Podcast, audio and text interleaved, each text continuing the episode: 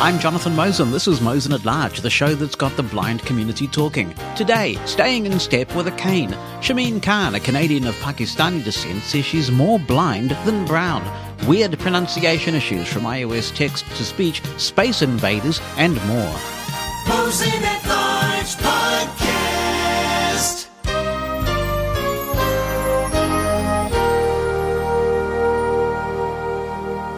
Good afternoon. This is Sean Thiel. Just wanted to point out a couple of things. Um, first of all, I am not experiencing the bug of being unable to change the main voiceover voice on my iPhone 10R running 14.7.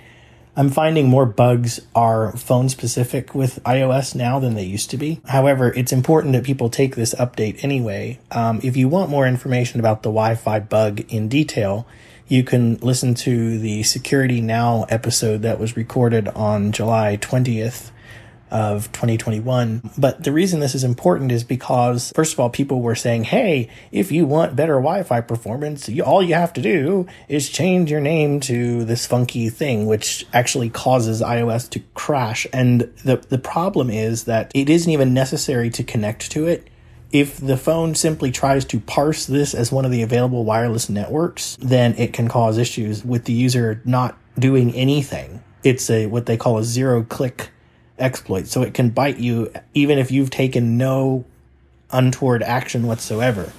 So it's really important that people update to this one.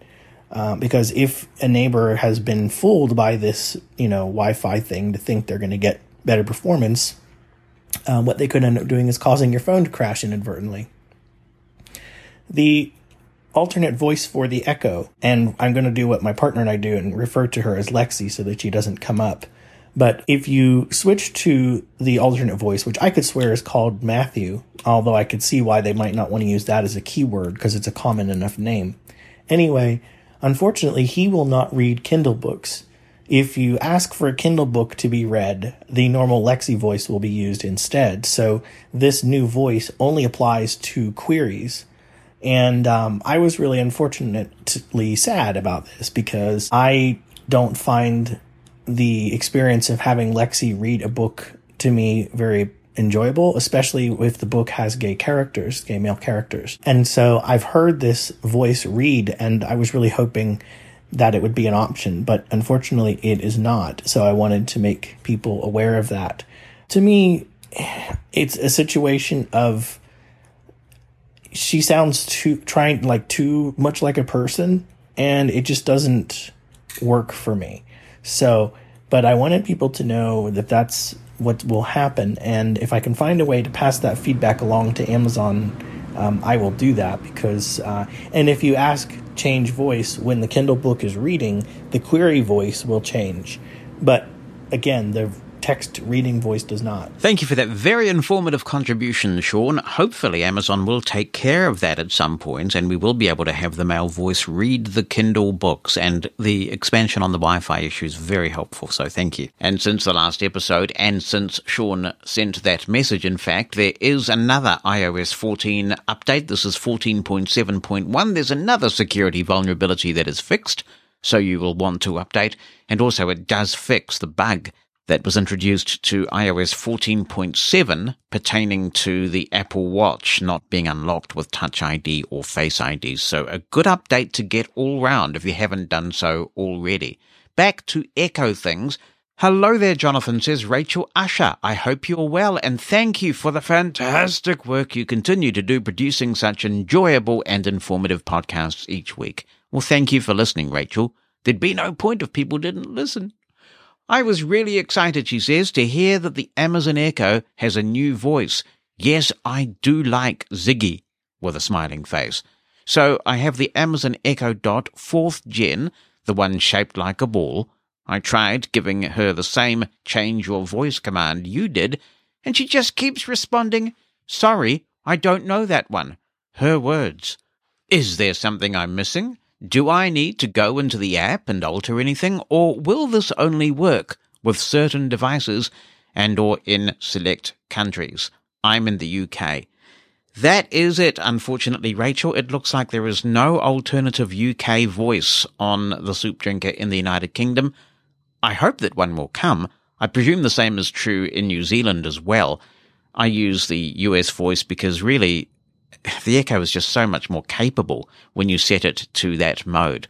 But this does seem to be a US only thing for now, as Will Lomas in the UK also pointed out to me. So hopefully we'll see something new on that front soon. Off to Guernsey we go, and Pete says, Hi, I thought I'd drop you a quick message in response to a contribution from someone regarding cane skills. Forgive me, I regret I didn't catch their name. That was Marissa who was asking about this.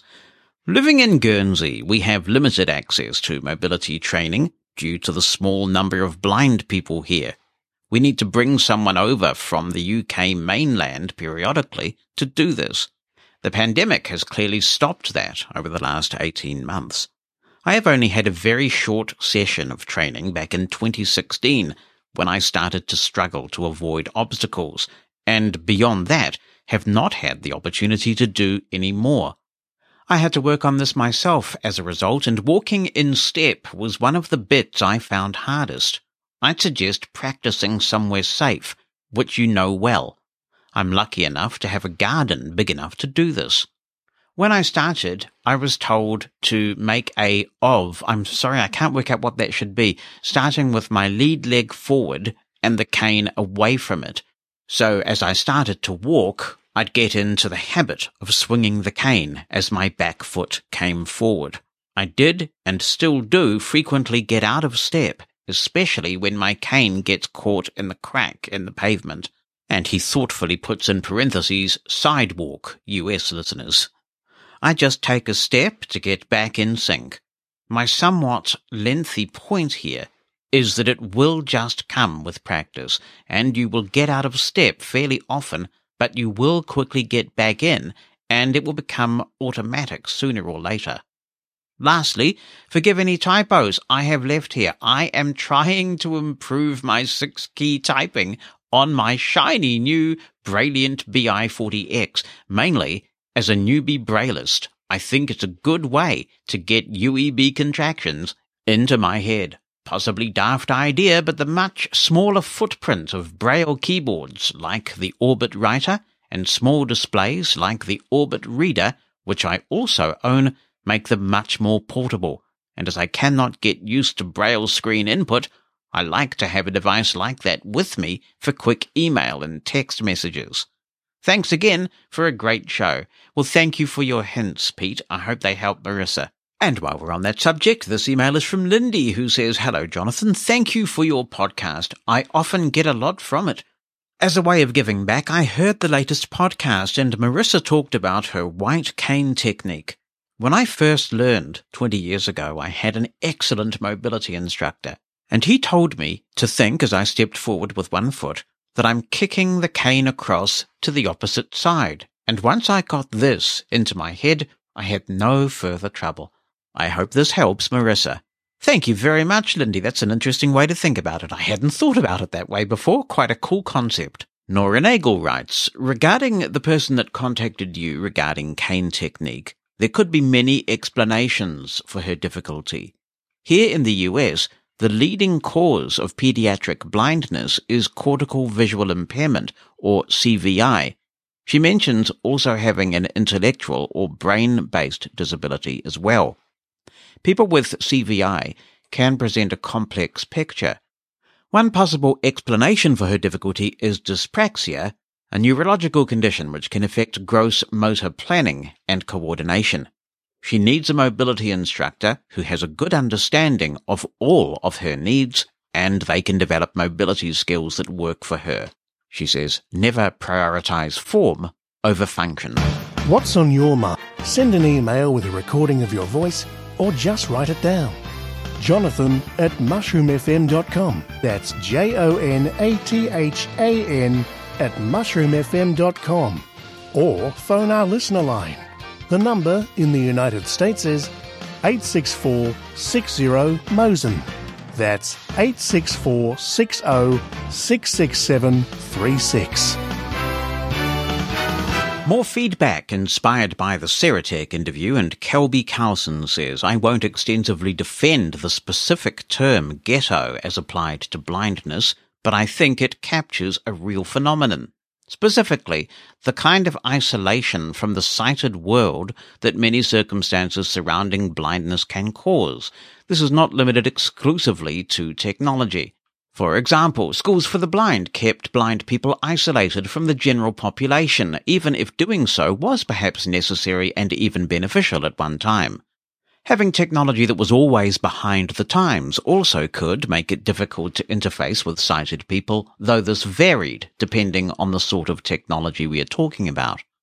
On the other hand, sometimes being isolated in this way can have unexpected benefits.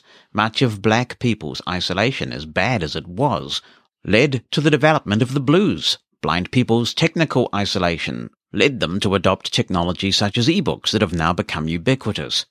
As for blindness products, undoubtedly they are still helpful in many contexts, but I think it is ideal both to reduce costs and isolation, to interface them mainstream products wherever possible. For example, having an iPhone and a laptop connected to a braille display is at this point just as efficient as having a note taker, and going with that equipment can reduce costs as much by two thirds, not insignificant for anyone but especially those whose cost of living is high. An area that is talked about less and where isolation is not beneficial at all is isolation on account of transportation. Even in many big cities and certainly many rural areas, getting around is extremely challenging. Busing can often take much longer when it is available, Governmentally provided transportation, due to its wait time, can be just as long, if not longer, and can be almost as expensive as a taxi. And if you want to take a taxi or Uber, you could end up paying $50 a trip or more, depending on length of drive. This makes getting around much more difficult and expensive for blind people, and when you can't travel, you are by definition more isolated. While sometimes transportation is subsidized by rehab agencies when you are looking for work, most of the time, once you have a job, you are on your own. I am not saying that blind people only have things to moan and complain about. In the last century, and even since the last couple of decades, our position has improved by leaps and bounds. I am, however, not sure if this problem is fully solvable. We will probably always need sighted help or at least accommodations for some things. For example, we have been doing many renovations on our house, and there are many projects I simply can't help with, such as laying floor tiles and installing window units. This email doesn't come with any solutions, but I thought I would point out that the blind separation problem really does exist. Thank you, Kelby, for putting the great John Lennon song Isolation in my head. Anyone who hasn't heard it, check it out. It's on the Plastic oh Ono band album. Oh, it's a very good song, that isolation song. I don't know if I would use the term isolation to define this collection of issues that you were discussing, but I understand where you're coming from with this. It's important to note that if we go back to the Keynote XL days in the 1980s, and of course the Braille and Speaks that were around at the same time, isn't it great to think that blind people were managing appointments and reading books and doing a whole bunch of things well before sighted people were generally doing those things and on devices that were much more portable. So it's another example of where we showed leadership. We led the way and then this technology went mainstream and there are so many good examples of that. I agree with you that connecting a laptop to a braille display will give you a great experience. And of course, the braille display will hopefully last a few years and you can swap the laptop out and upgrade your computing power. That said, there are also advantages in having a portable device like the ElBraille, where there's no screen, the battery life is longer, it's all one unit, and some people want to work in contracted Braille, particularly those people who are proficient in contracted Braille. It is hard for the note takers to keep up, and I made a bold statement about that back in 2006 when I left Humanware to work with Freedom Scientific.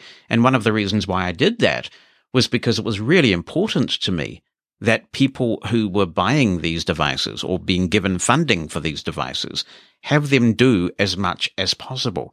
And unfortunately, the Braille Note, certainly in those days, didn't have a software development kit. I had this idea back then that the Braille Note could be essentially what the App Store eventually became.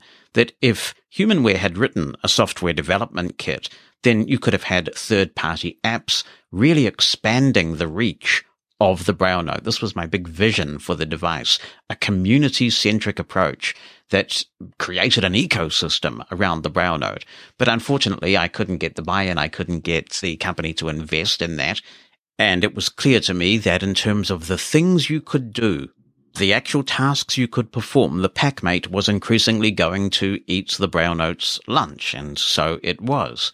So yes, I agree. You've got to keep up with the times. You've got to evolve. But the market will take care of these things if the market is functioning well. So one of the problems I do think we have is good quality training being available to everybody who needs it so that people gain some proficiency and some confidence in some of the new technologies. People who struggle with this technology, for whom it doesn't come naturally, just want to get stuff done. They're not all going to geek out like I like to geek out. They just want to turn it on and have it go. And that's where, for some people, the note taker products still shine. And we won't get there. We won't get past that until mainstream companies like Apple lift their game. I don't think that anybody could seriously suggest that over the last few years, there haven't been significant bugs in iOS Braille, for example, where if you are a proficient Braille user with a note taker, you can honestly say you are getting an equivalent experience with the iPhone and a Braille display, particularly for input. And I tend to focus on iOS because I'm an iOS user. I've invested heavily in that ecosystem, but Android's worse. Braille on Android is worse, especially for input. So I don't think this is necessarily an isolation thing. I think it's more an of necessity thing if you just need to get things done. I have to say, I have enjoyed using the built-in applications on my Mantis more than I expected to because it does just work. And this is one of the dangers that we have, that if we allow mainstream companies to subsume everything else, then we're the bottom of the heap.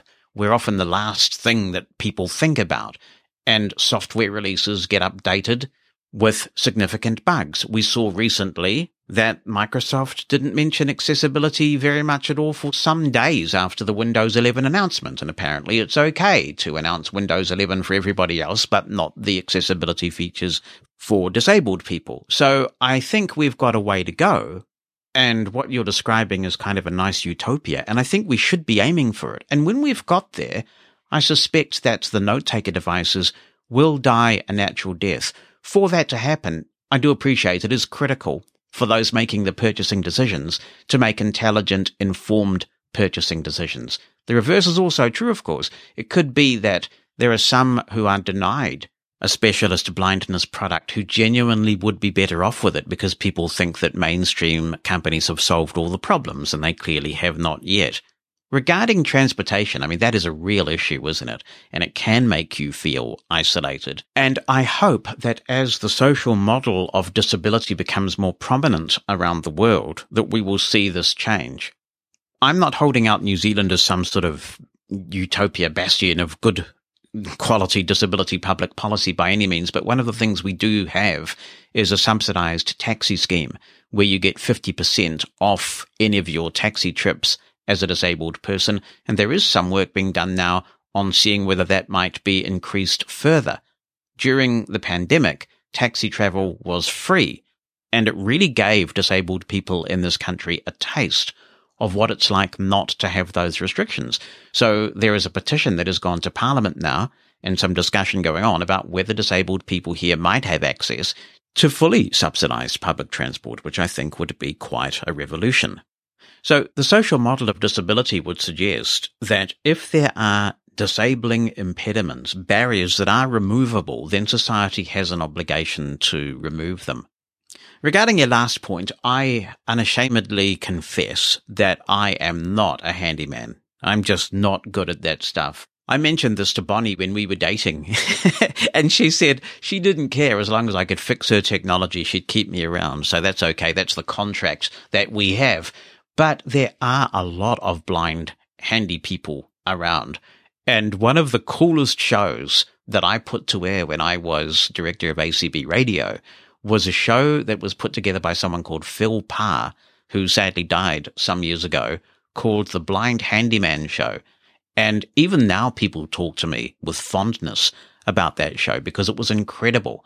So the tasks that you talk about are not off limits for a blind person, but I kind of think of this handy person type area as a bit like cooking. Sighted people do learn by watching handy people and people who cook and they absorb what's going on and they're often pretty pictures unless you have a natural aptitude for this stuff. And I think I have a natural aptitude for technology. I can get a piece of technology usually and make it go. And some blind people are like this in the handyman slash handy person arena as well. They just know how to do this stuff intuitively. But unless that's you, and I think that's quite a rare phenomenon in the blind community, then you probably do need to be shown more hands on than would be the case if you were sighted. So I think it does come back to that phrase that the NFB used to say. You've got to have the proper training and opportunity. So I think that's more a training issue rather than an isolation issue. But you've raised some really good points, and I look forward to others' thoughts on them. Mike Calvo has been back in touch, and he says, in response to the feedback concerning my use of the term blind ghetto, it seems that the symbolism may have been lost in the backlash against the label. I never sought to criticize people for their choice of technology, nor have I ever used that term to direct someone to buy a product we have produced at any company. Rather, I slammed traditional assistive technology vendors for continuing to sell outrageously priced and grossly outdated technology and calling it innovation. The label pointed to a state of limitation to many of us blind people. If the mainstream at large criticize Apple and Google for releasing devices that do not meet the market's expectations, surely the blind community and I, as a card carrying member of it, is within its right to criticize assistive technology that is not keeping pace with modern specs. Either we are consumers with equal buying power, or we are someone else's means to an end seeing as how the current trend is venture capitalists seizing traditional AT vendors and not benevolent non-profits, I think you'll know where I stand. The label is not as relevant as the message. If blind ghetto is too obscene, we're content to retire the term and either use something more suitable, pick your choice, but understand the longer we let these overpriced relics hold down the market, the longer our potential will be decided by someone else. This is my, Mike Calvo's opinion and points of view. Thanks for sending that in, Mike. And I still have some disagreement with some of the things you've said there, but I won't belabor the point because I think I've said all I have to say on this. But I would say this. I'm glad that you're going to retire the term because as you can hear, many people do find it offensive. But I would also make the following point to our community, and that is that just because somebody is running a company, it doesn't mean that they're not entitled to a personal view in their own time. So if Mike Calvo, the individual, has this view that you don't necessarily agree with, that doesn't mean that it is the policy of Numa Solutions or in the past Serotek. Now, I don't recall actually whether the term blind ghetto product was ever used on a Serotek blog. So, you know, if that was ever done, then I think we're in different territory there. But again, Numa Solutions is a new company. I'm glad that the feedback has been taken on board that actually it is a really unhelpful and quite offensive term.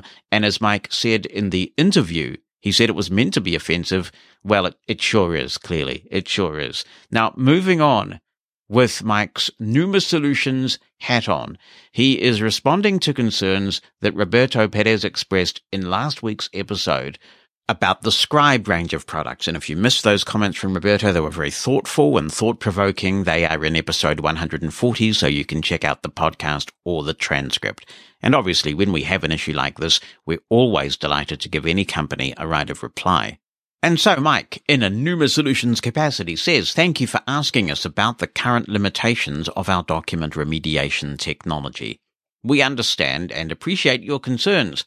You're right about the current scope of what our technology can do automatically, specifically OCR, image descriptions, and adding structural tags. In that sense, the current results that we can deliver automatically are equivalent and sometimes better than other processes on the market that require people and time so they can cost more to implement. This makes it a financial decision for any organization as to what documents they can afford to make available in an accessible format. In many cases, that means that because of the restrictions of budgets, information is not released to anyone. This is not so true for new information, but legacy or archival information is often overlooked in these discussions. Many large libraries of archival material can take millions of dollars and thousands of hours to make accessible. With our technology, we bring that cost way down to pennies per page and weeks instead of years for full library conversions. It doesn't make sense for us as a community to expect that companies spend hundreds of thousands of dollars to make documents accessible that may or may not be consumed. I would rather we have access to everything with a reasonable level of accessibility now, and if we need to have a better version, then the owner of the content should be required to make it available within a reasonable time period. Now, back to the technology and why ours is better than current solutions. We deliver results across platforms in multiple accessible formats, including Braille with an uppercase B, large print, and multiple languages to anyone in the world with a browser with our usual focus on simplicity and ease of use. And we want blind people to be able to benefit from this technology for any digital content they find on the web without requiring them to invest hours to learn about document accessibility first. That's what makes us different. I see no difference in what we are doing than with any other assistive technology. We have never promised a silver bullet. We are developing an emerging technology that is only going to get better with use, but we're not stopping there. As we discussed in the interview, we're building and training a machine learning model that will let us go beyond the current state of the art. That's why it's important that people start using our solution. We need to collect as wide a variety of real documents as we can in order to feed our machine learning model. Some of these documents will need to be remediated by a human, and, as we said during the interview, the result of that mediation will help us and everyone who uses our service for years to come.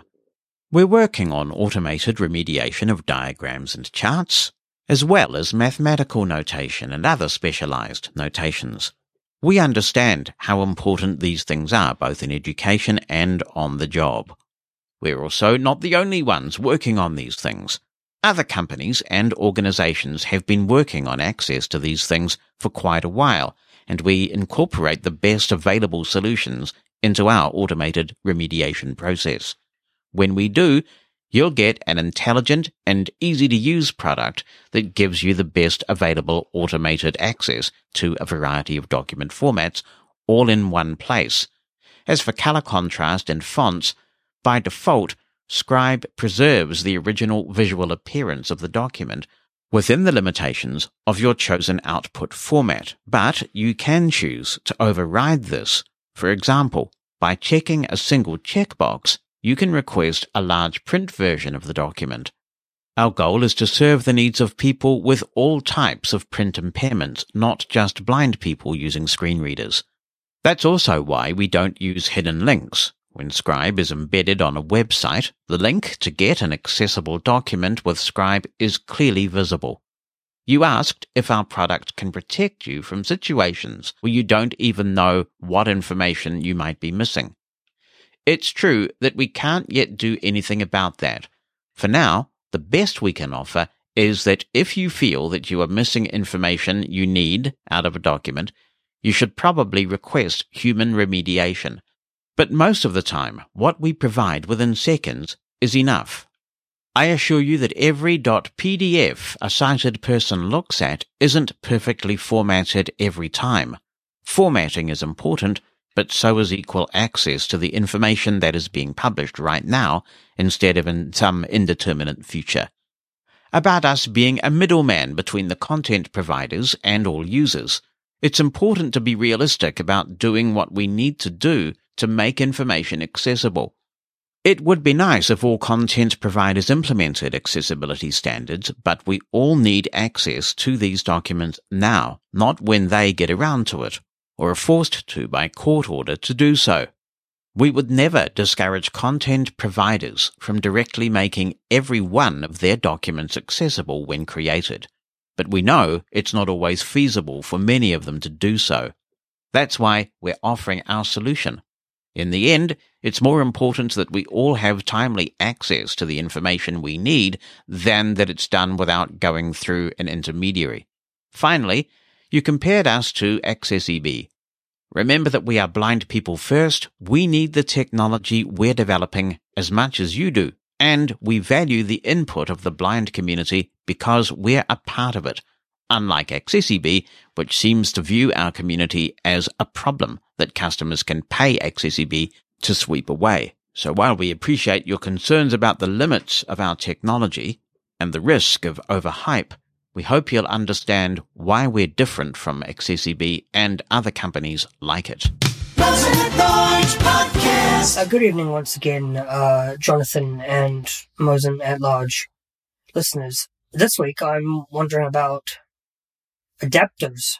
If at all possible, is there an adapter that can be used with a USB C cable? Because my laptop has only got USB A ports and I want to get a fast charger, a USB C to lightning charger, which works with my A plus that I have. But the thing is, I won't be able to connect it to iTunes if I need to because I I have only standard USB ports, not USB C ports.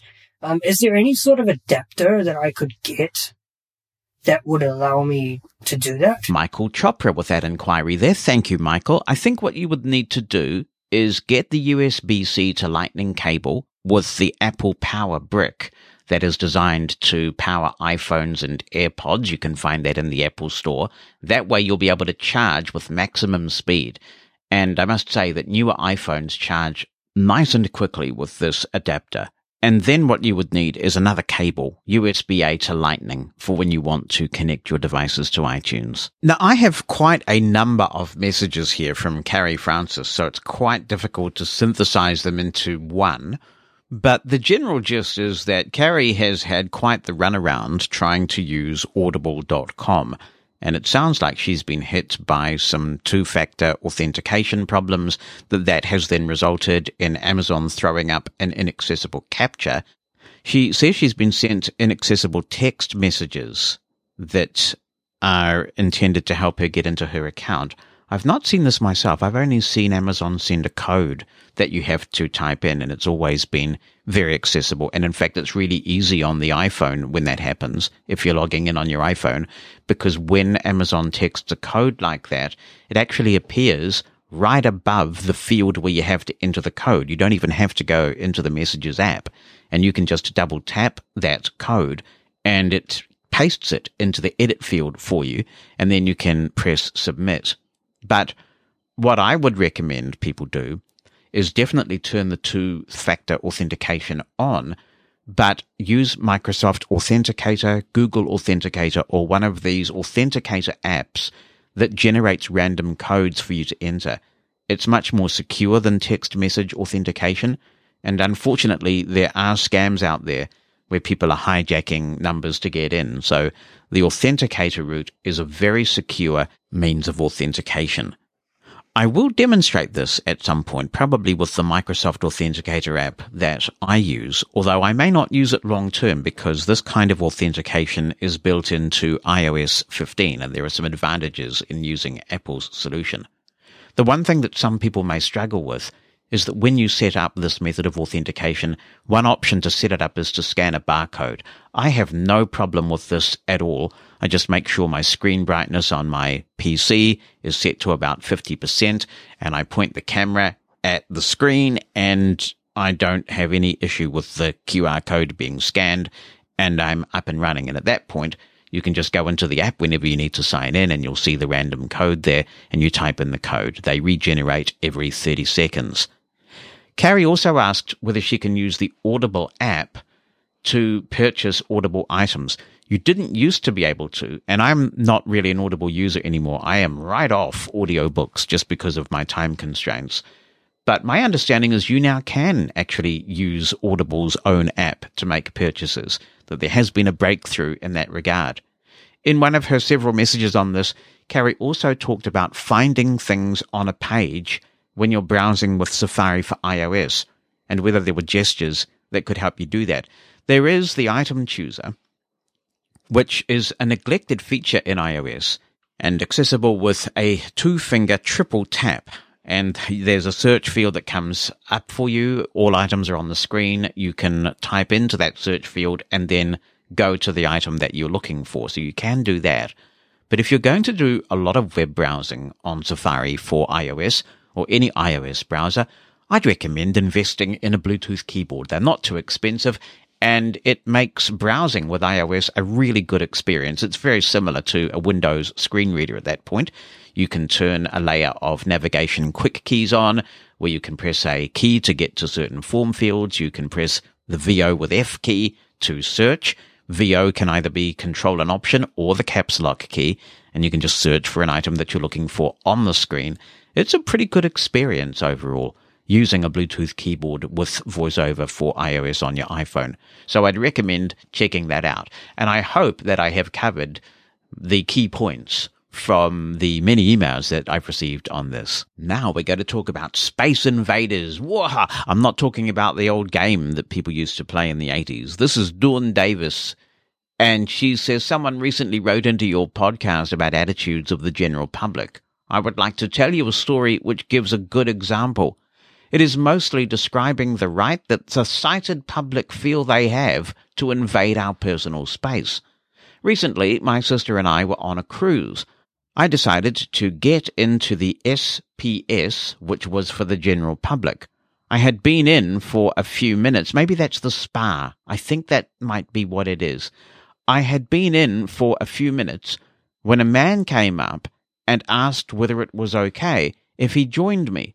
I said, Sure, I could hardly say no.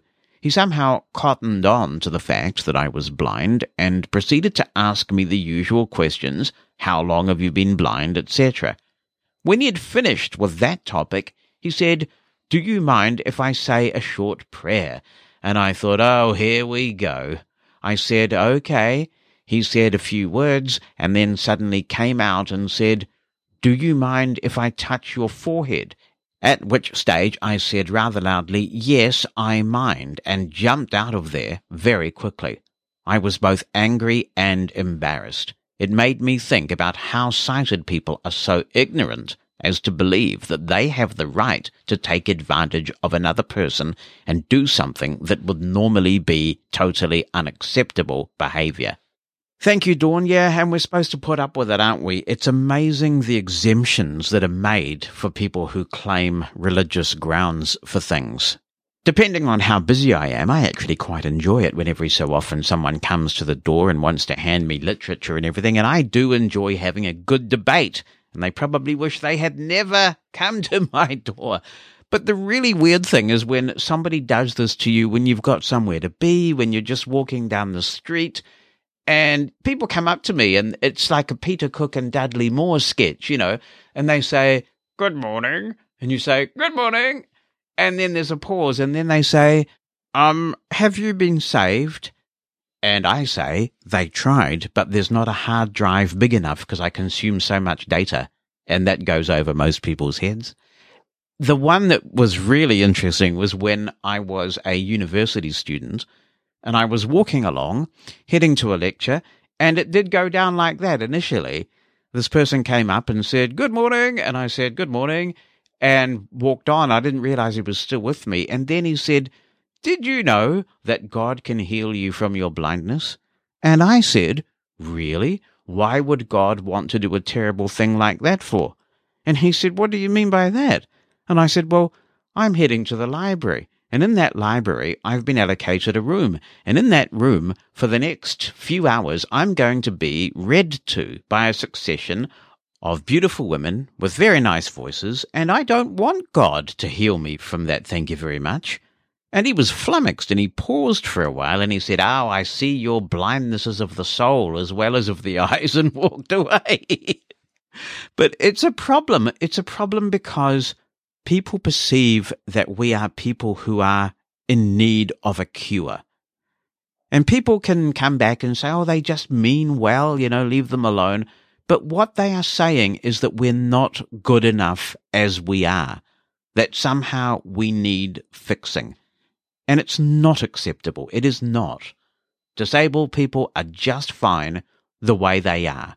They don't need curing. They don't need to be patronized. They certainly don't need their space invaded. Back off. Mosen at Large Podcast. It's a note from Lena. She says, Hello, Jonathan. I enjoy your show very much. You are not afraid to tackle the hard things, and when you do reviews, you present pros and cons.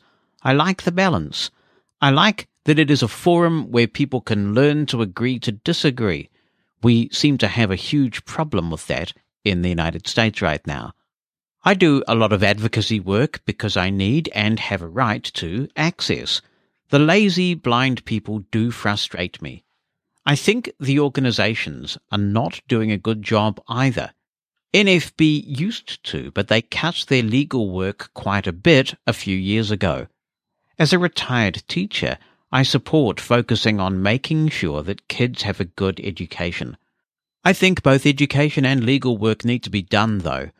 I get lots of flack from the blind community. I think that part of blindness training should be teaching people what their rights are and how to advocate for themselves. I always try to engage in discussion and negotiation, but sometimes a lawsuit is the only way to get something done. They are a phenomenal amount of work, too. Well, thank you for your email, Lena. I imagine that lawsuits must be difficult. I have never actually been involved in one. I've done a lot of advocacy over the years, but not filed a single lawsuit. But I think that's because the advocacy environment is so different in New Zealand. We have a Human Rights Act here, and what happens is that if you feel you've been discriminated against, you can take an entity to the Human Rights Commission and the first thing they attempt is a mediation process. It's without prejudice, so you can go in there, have a free and frank discussion. If that process doesn't work out, then you can go to a more legal proceeding through a disputes resolution hearing. I have not done that. So any discrimination complaint I have filed has been through this mediation process. And in fact, in my entire life, I have never been in a courtroom other than when I was advocating to remove any ambiguity around the law, which was interpreted sometimes to suggest that blind New Zealanders couldn't serve on a jury. And I went into a courtroom to be filmed walking up to a jury box for a news item. That is the only time in my life I've actually ever entered a courtroom. So I've not conducted a single lawsuit but I know it's much more common in the United States. I have done a lot of legislative advocacy and have been very successful in that to the degree that some of the legislative advocacy I started has resulted in worldwide change, and I'm really pleased about that. But you're right, you have every right to use whatever provision the law of your country allows. What on earth is the point of having done all the advocacy for civil rights victories if you then have other blind people who benefit, by the way, from all of your work, criticizing you for using the very law that you fought to get in place. It's a ridiculous argument. Now, I may well be about to end my streak of never having been in a courtroom because if the Broadcasting Standards Authority does not uphold my complaint regarding Radio New Zealand's pejorative and discriminatory and harmful use of the word blind, then I will probably attempt to take that to court, and that will be a new experience for me. I also agree with you that we should be teaching younger blind people and people who enter our community about our rights and what civil rights legislation in our particular country exists. And I would go one step further and say that we should be teaching them about our history. This comes back to the discussion that we had earlier in the year about a blind culture. The more I think about it, the more I think it does exist and that we should celebrate that, embrace it, preserve it, grow it. And to do that, we need to acknowledge those people who have gone before us, who've made sacrifices, who came up with thoughtful philosophical positions that they were able to articulate, and who then made change happen. Because sure, there's a lot of progress still to make, but without those people, we wouldn't have moved as far as we have. And I think we should celebrate those people, we should salute them, we should give them the respect they deserved, and we should make sure that the lessons of history aren't lost to coming generations. After a wee break, Nick Zamadelli is back with some questions. First, he says, I have an old Bose Lifestyle 38 home theatre slash music system, which still works great, but the operative here is old. How old, you ask? Try 2004.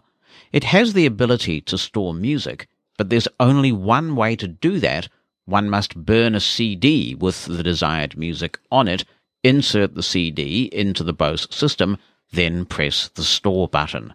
Sounds pretty good, except for the fact that I can no longer burn music from Apple Music without getting rid of the DRM components. Is there accessible software to do this?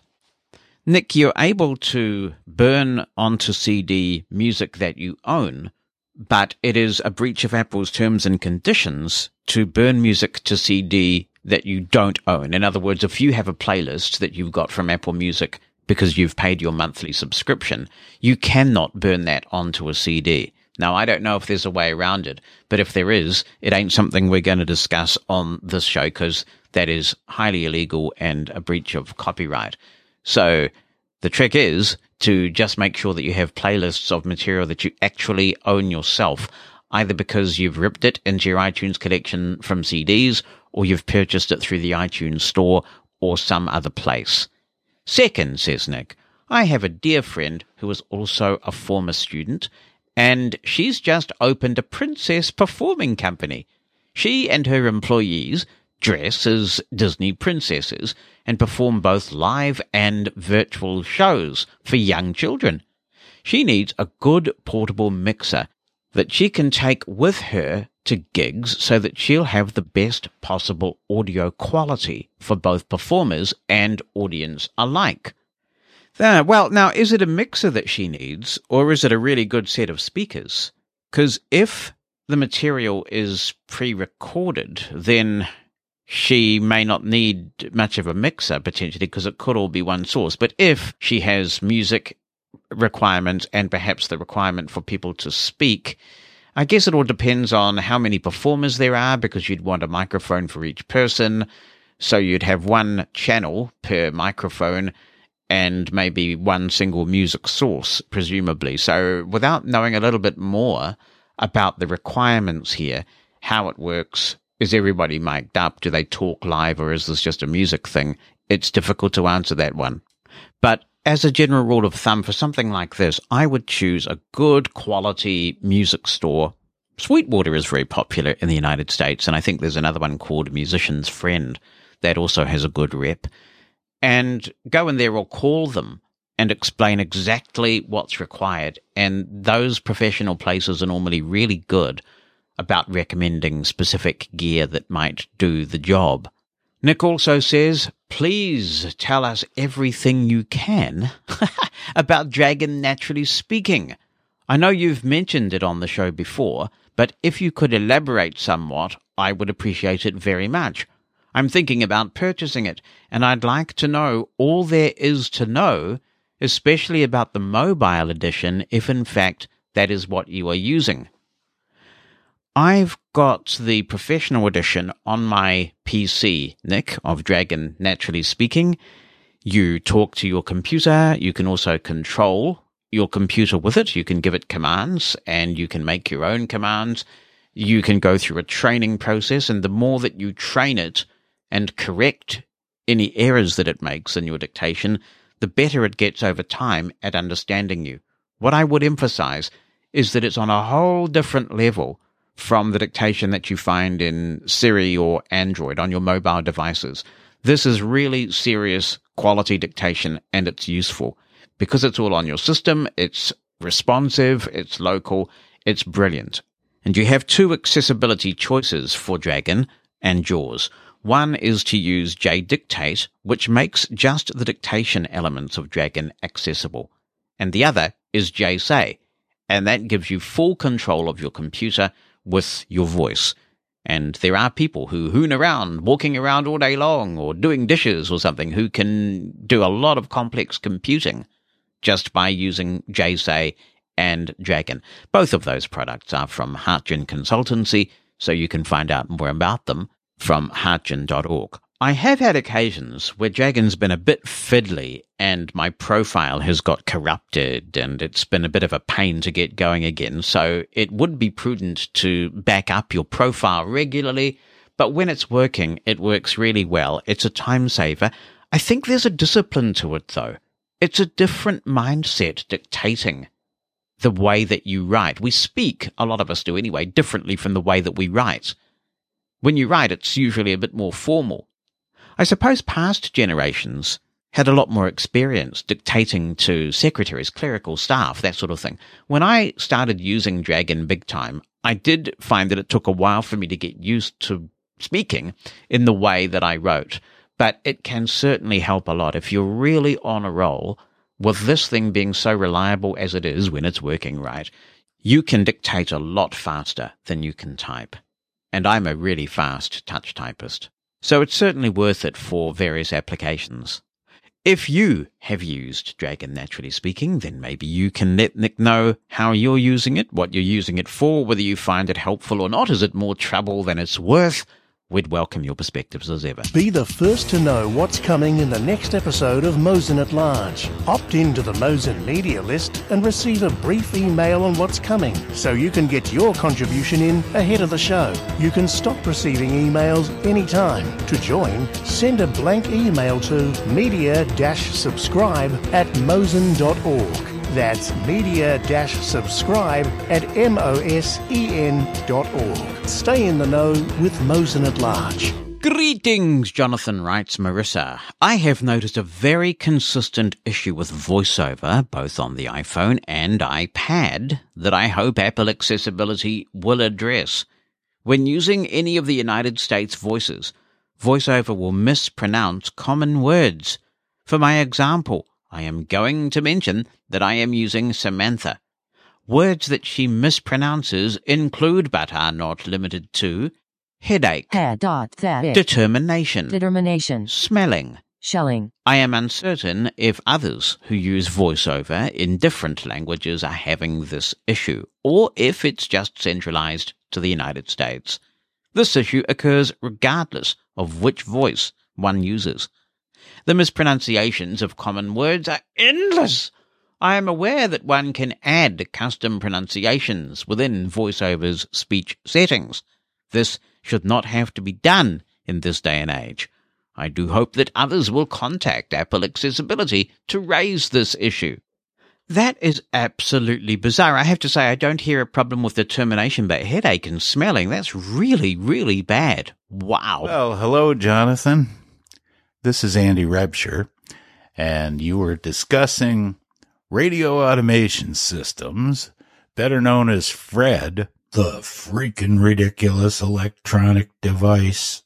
And I had to laugh because you're halfway across the world from me, and you guys called it the same thing we did. I walked into a radio station in Maine when I first moved here, and they said, Hi, we want you to meet Fred. And there he was, his big box in the corner that had a rack full of reel to reel tape decks in it, and a bunch of cart players and whatnot. And one of the automation stories that I've never forgotten was when I was a high school kid, there was this beautiful music stereo 100 station. And of course, they were automated with one of those tape systems. And somebody had put one of the reels on backwards. So you heard something like, Name that tune. Well, this might be a little geeky, but I think you'll get the point. Usually those systems operate where it'll play something from this reel and then something from that one and blah, blah, blah. And they had different categories of music. Well, in this case, it played that backwards reel for about an hour straight because the tone that's supposed to tell the machine, okay, this song's over, go to the next one, is on the left channel of the tape. Now, with the reel flipped over, playing backwards, it was on the right channel, so the machine never noticed, and it just sat there and played song after song backwards for about an hour. And one last story for you. I was a road musician for a while, and I would come back to where I lived, and then I'd go away for four or five days, and then I'd come back again.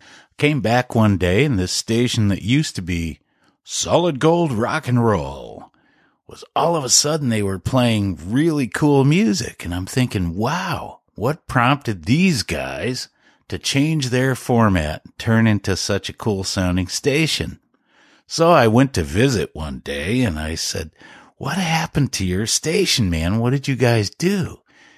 And they said, well, uh, actually what happened was our automation system got repossessed they couldn't afford to pay the monthly payment that covered the Schafer 802 or whatever the thing was and its uh, accompanying tapes. So somebody on behalf of Drake Chenault came and took it away. Talk about a compelling reason for an instant format change. This is Andy Rebsher. So long. Love it. Love it. Thank you, Andy. Talk about triumph out of adversity with that format change. Radio geeks love listening to radio stations testing, and I think I've talked about this in the last few weeks, and launching. And the other thing that radio geeks really enjoy is the format change and how they do it. And some radio stations have had a lot of fun changing formats. And if you've got memories of radio stations changing formats and how they did it, by all means, feel free to share.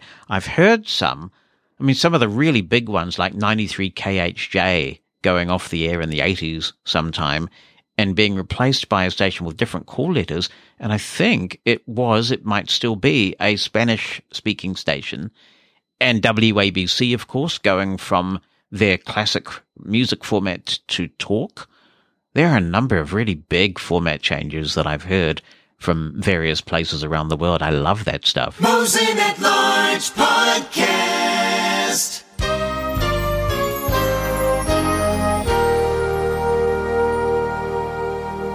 I'm more blind than I am brown. That is Shameen Khan's bold declaration in a recent editorial piece that she wrote in which she explained that blindness is a much stronger part of her culture than her Pakistani heritage. Now, given all the discussions that we've been having on the podcast about blind pride and blind culture, I had to find this woman, the author of this piece, to get her on the show to explore some of these really interesting issues. And here she is from Canada. Shameen, it's really good to have you on the podcast. Thank you. Thank you so much for having me. It's an honor to to connect with you and, and be on the podcast.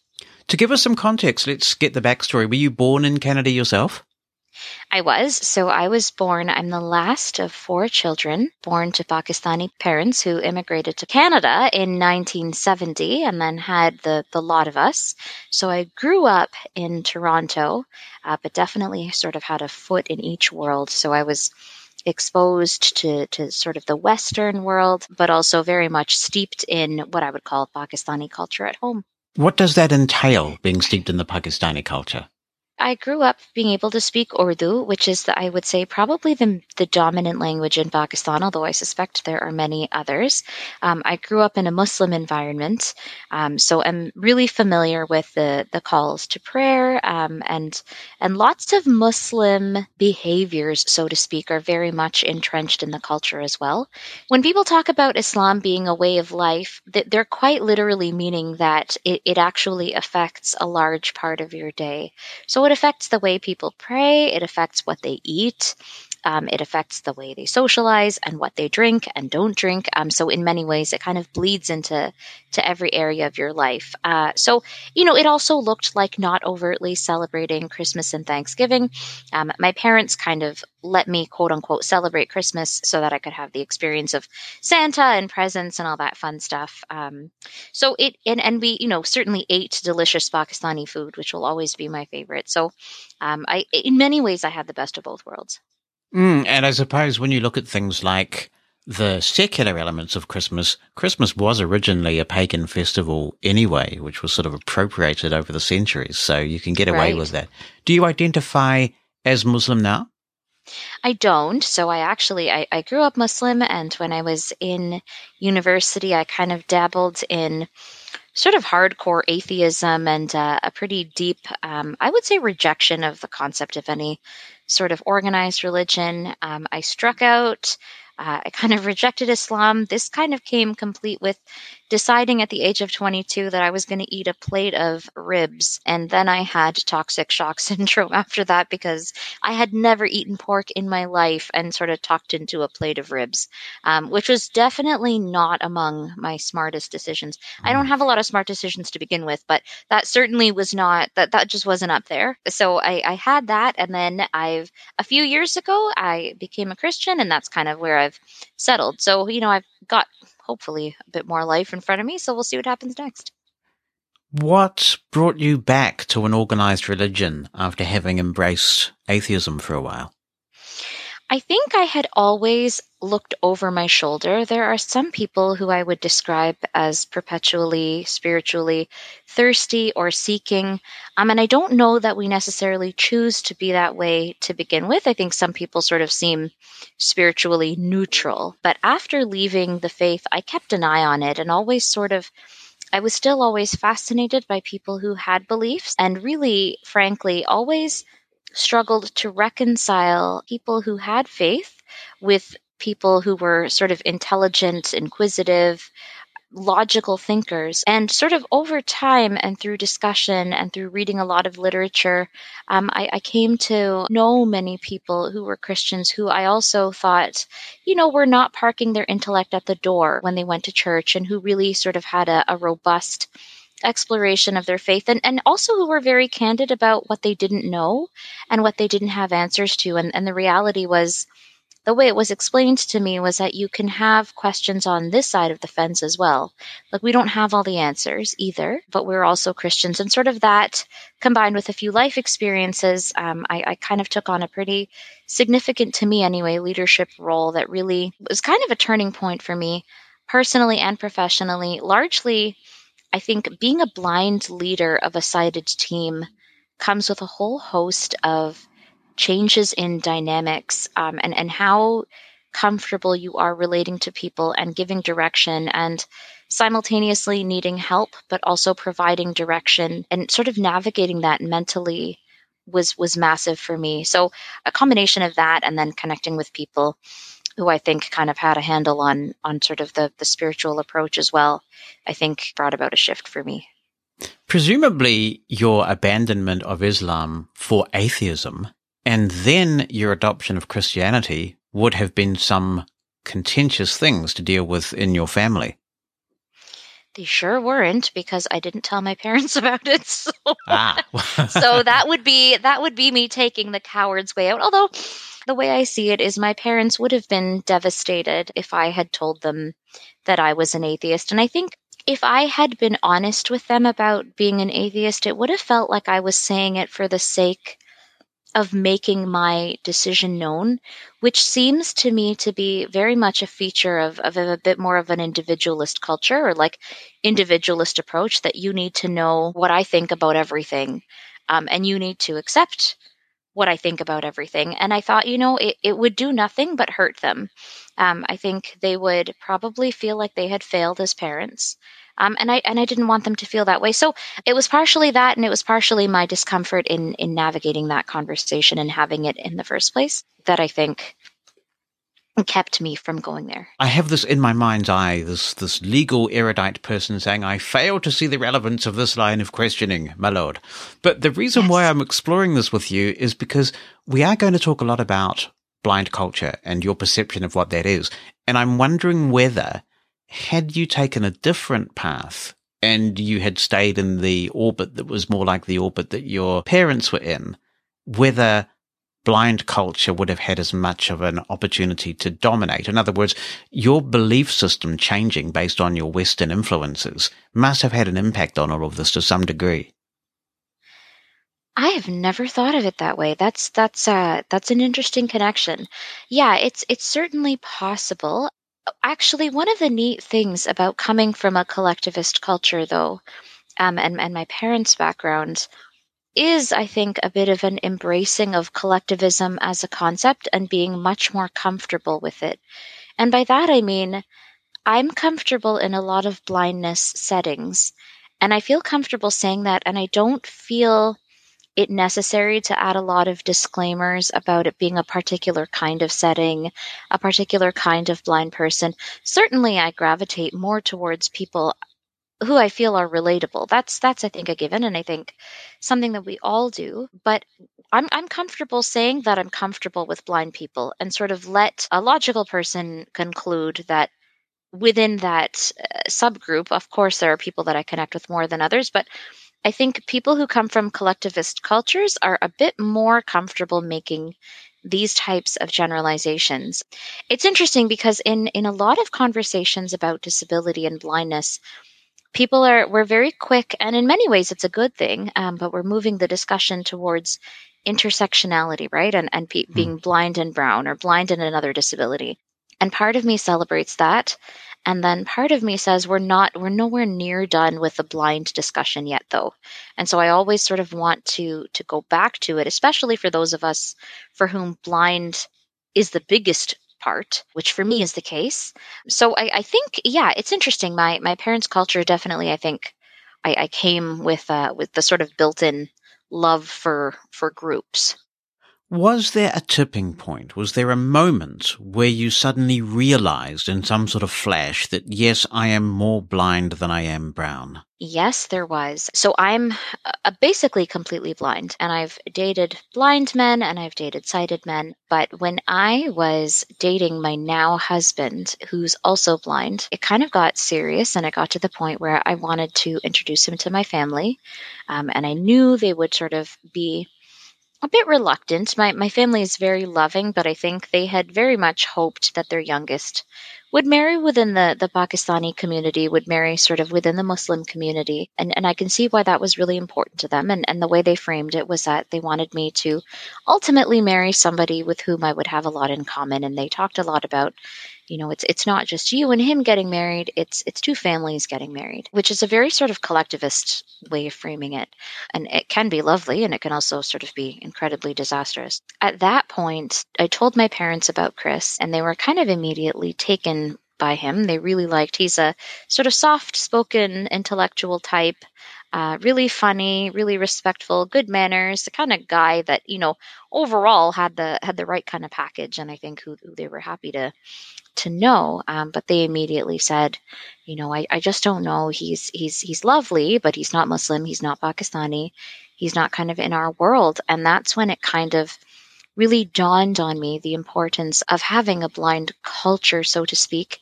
And that's when I really realized I actually am more blind than I am brown. And I never thought of framing it in that hierarchical way. And, and I think there's a bit of a, a reluctance to look at our identity through that lens. Uh, but for me, it really helped make sense of, of what I prioritize.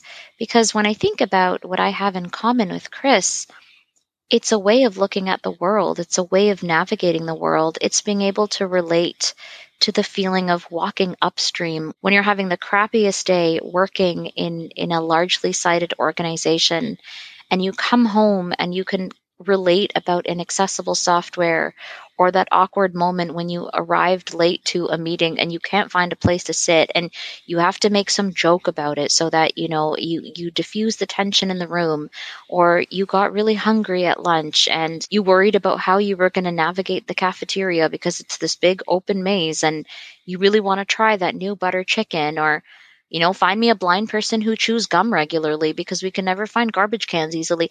It's it's a world of being able to relate on that level, um, in in such ways that are are so close to my experience of life.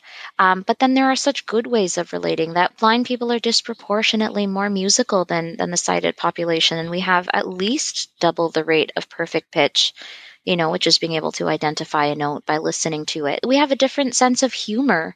Um, I think blind people largely are really good imitators, you know, something to which I think a lot of our family members will attest, but do really, really good impressions and how we'll sort of laugh at you know, good naturedly at, at hearing another blind person feel about for something and knock something to the floor and we laugh good naturedly because it sounds blind and funny and because we've been there, right? And how we would trust each other to babysit our children, which is something many sighted people might not entrust us with. So it, there's a whole world that I realized that I shared with Chris. It's also just, there's something so neat about Chris not having a lens on my physicality that I don't have. Um, and, and I don't know if this is a bigger deal for women than it is for men. And I, you know, pardon the 4,000 sort of generalizations I'm making here, but there's something about not being able to see yourself and other people being able to see you that over time can culminate in this sort of general feeling of it's it's disconcerting. And, and again, I, I, this might just be me. So I mean, this is you know this is kind of the Shermeen show here, but um, mm, it is. I um, but I there, there's something about that, and and so that Chris doesn't have a lens on me, and I don't need to worry about how I quote unquote look as I walk around the house with you know a baggy t-shirt and stained shorts or something like that. It's neat that he doesn't have that lens, and that there's no perceived hierarchy when when we're out and about and we're raising our children. Some of my friends who are blind who have sighted spouses have talked about how often the sighted spouse is credited with doing a lot of the child rearing and a lot of the physical management and it couldn't be further from the truth. Um, so uh, by all of this I, I feel like i need to fall all over myself and say i 100% believe that a blind person could find just as much happiness and just as much meaning and just as much connection with a sighted spouse. It, could have been me. It could have been any of us, right? We don't necessarily we I, I didn't build a blind person to fall in love with. He was just there. He was he was who was there. Um, and it could have been a sighted person. And we need sighted people. We need sighted allies and we need sighted loved ones. And you know, there's nothing greater than than meeting a sighted family member of a blind friend because they know how to guide and they know how to help you find food at a buffet and it's neat. It's like meeting a, a somebody who gets it but they're not blind. So we need those people um, and, and, it could just as easily happen in that context.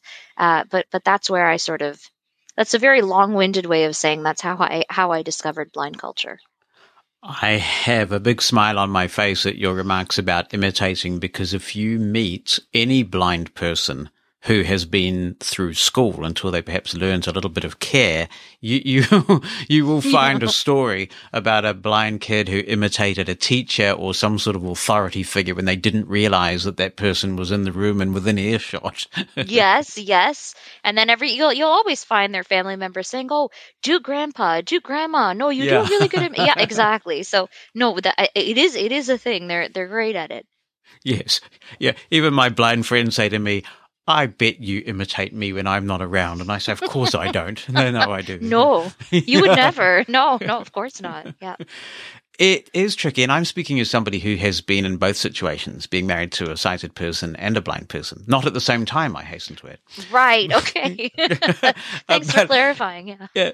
It is tricky to make sure that you aren't developing a relationship of dependence or undue burden when you have somebody with working eyeballs in the mix. Mm-hmm. And it's hard because you kind of want to strike a balance between not developing undue burden and dependence but also kind of contributing according to your strengths, right? And so, Right. you know, some people go so far the other direction and they're like, no, I'm not going to have my 15 year old let me know if I'm holding a Cheerios box. I'm going to use seeing AI. And, and you can, and that, that's fine. But like it would cost that 15 year old a millisecond of shooting their eyeballs in your direction, right? Right? So it's, it, there is a balance, I think, that we always are looking for.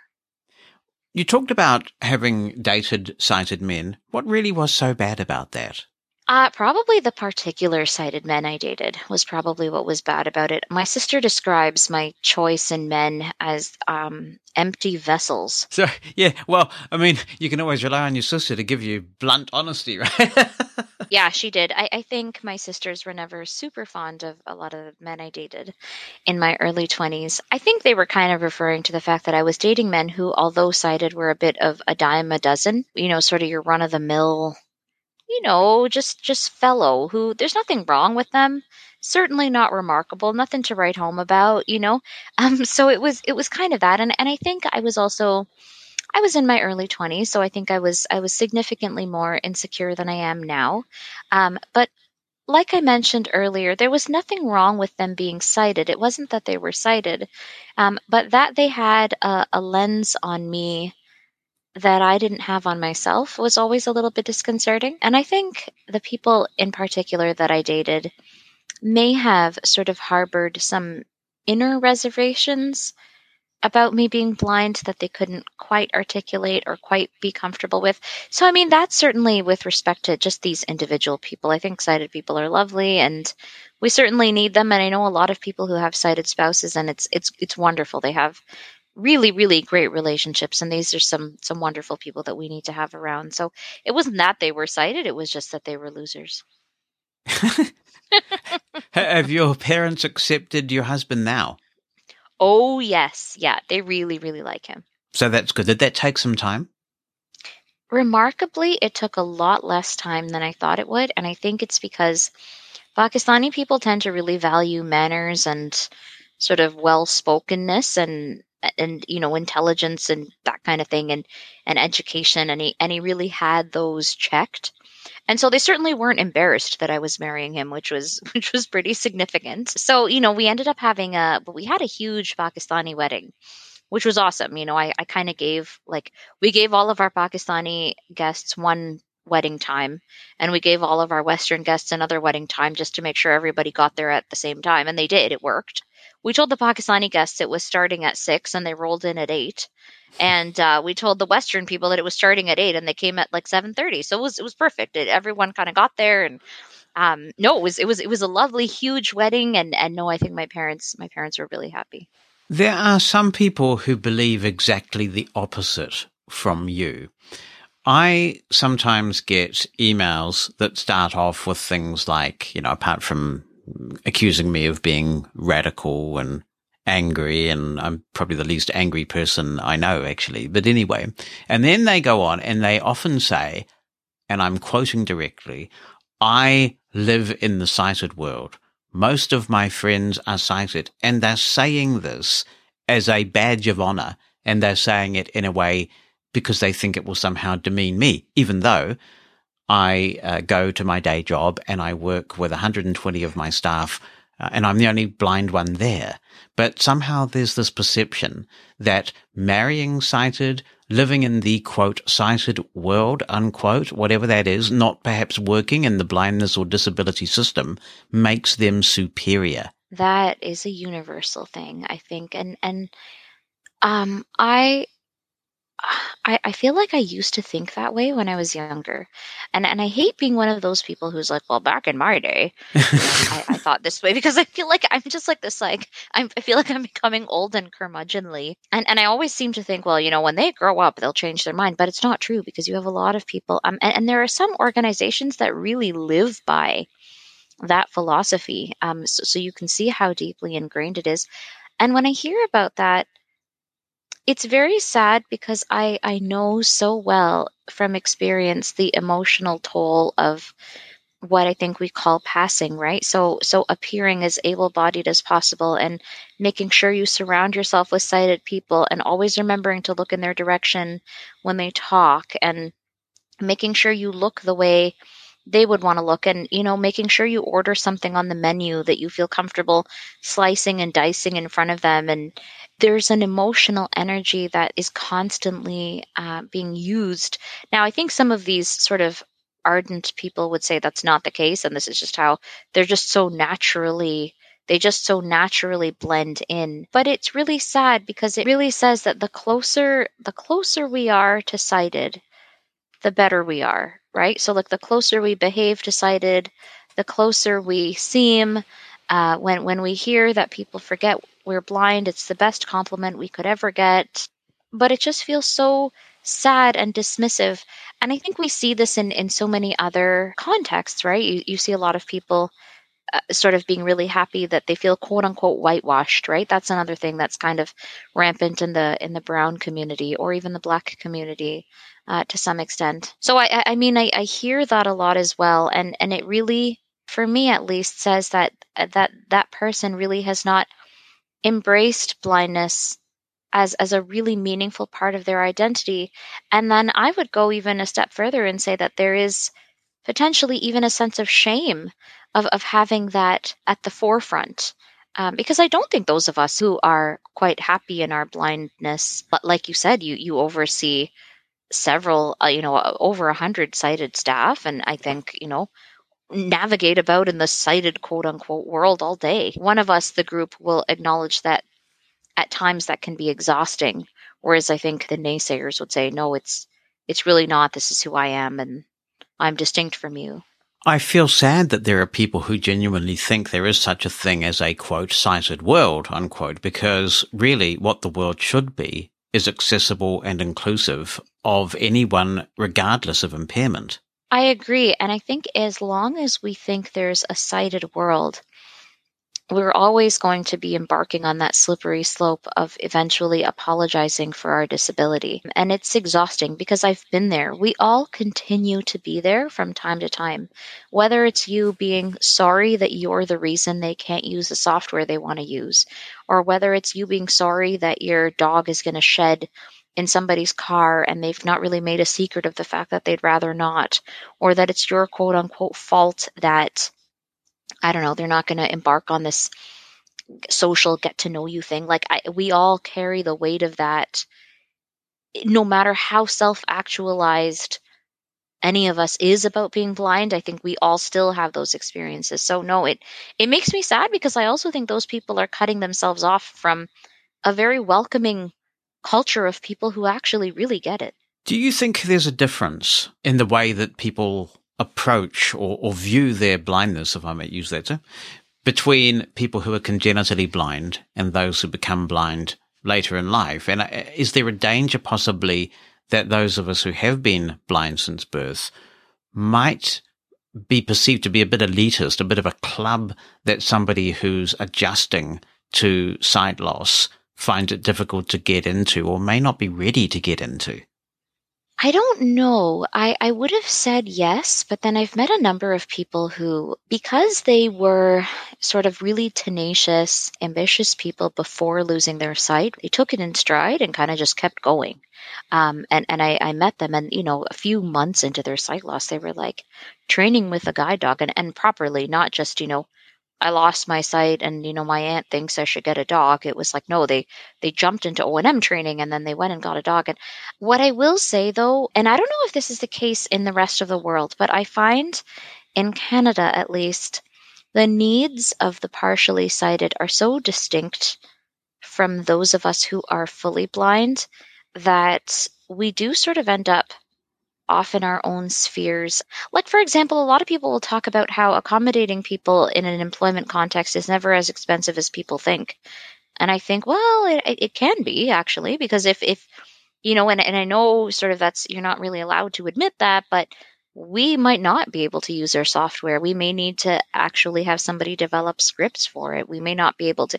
Do you know what I mean? A lot of hmm. blindness accommodations are it, it's an ongoing thing. It's not like, well, we adjusted some of these desks here, and this will be your workstation, and away you go. You know? Yeah, and um, we built so, a ramp or something. Yeah, exactly, exactly. Right. That that with us, it's ongoing. You know, you get an email saying from now on, you know, we're going to use this software for budgeting, and immediately your stomach drops, and you're like, well, maybe you're going to use the software, but like now I have to figure out if I can use it.